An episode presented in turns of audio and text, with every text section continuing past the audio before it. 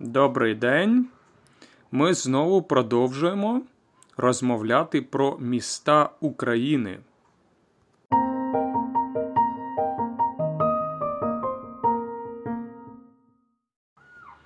Сподіваюсь, у вас все добре. У мене все нормально. Слава Богу. Зараз я вдома. У мене відчинене вікно, тому що я хочу, щоб було свіже повітря в кімнаті, тому вікно відчинене.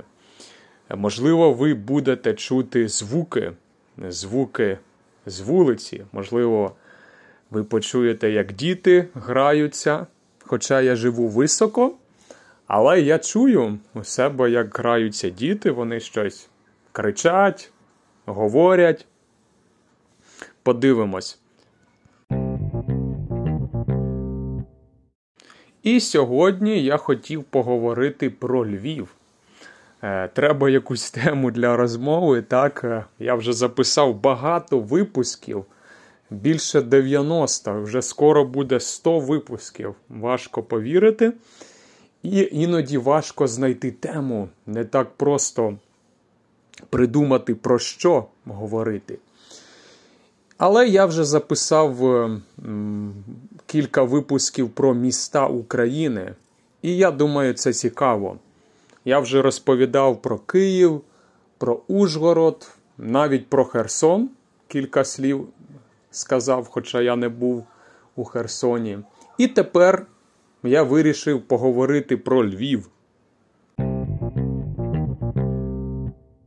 Ви, мабуть, знаєте, що Львів це велике місто, це історичне місто. Воно знаходиться на заході України біля Польщі. Так, є така країна Польща. І, може, 30 чи 40 кілометрів від кордону є місто Львів. Відоме місто, я думаю, ви його чули. Тому я хочу розповісти кілька нових речей, які, може, ви не знаєте. Е, перша цікава річ це те, що для нас, для українців, е, Львів дуже популярний. Багато людей туди їздять, особливо раніше. Це було таке велике туристичне місто, е, особливо років 10-15 тому.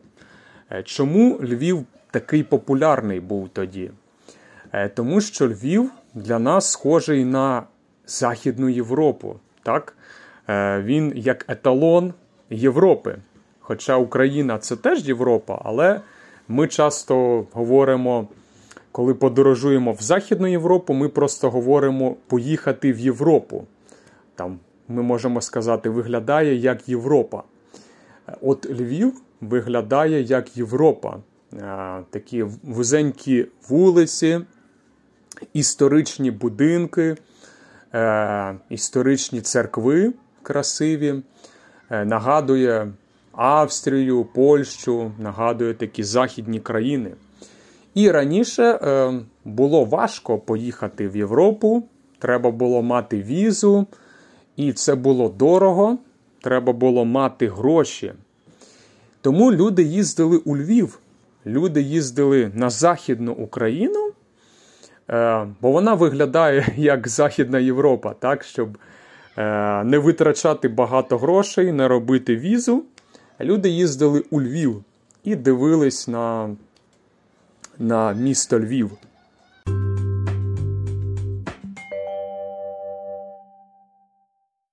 І оскільки у Львові багато туристів, багато людей туди їздить, тому там була розвинута галузь ресторанів, кафе, і там було багато хороших кафе, хороших ресторанів із особливою атмосферою. Людям подобались е, ці мережі, мережі кафе, ресторанів. І вони почали з'являтись у Києві теж оскільки вони були успішні у Львові, то вони е, почали з'являтись у Києві.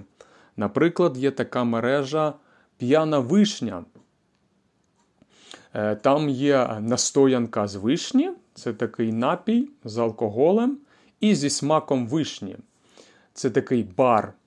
І е, людям подобалось ходити в цей бар у Львові, і він е, відкрився у Києві теж. І не тільки не тільки п'яна вишня, ще реберня. Це місце, е, де готують ребра на відкритому вогні, де їдять руками, без веделок, без ложок. І це місце теж е, це мережа. так? Це мережа значить, що не один ресторан, а багато ресторанів із тим самим брендом. Це мережа. І ця мережа відкрилась у Києві. Е, також львівська майстерня шоколаду. Багато львівських брендів, львівських е, мереж відкрилось у Києві. Е, це такий цікавий факт, що Львів випереджав, можна сказати, Київ на вищому рівні, на високому рівні краще, ніж у Києві. Там справи з ресторанами, з кафе. Це такий цікавий факт теж.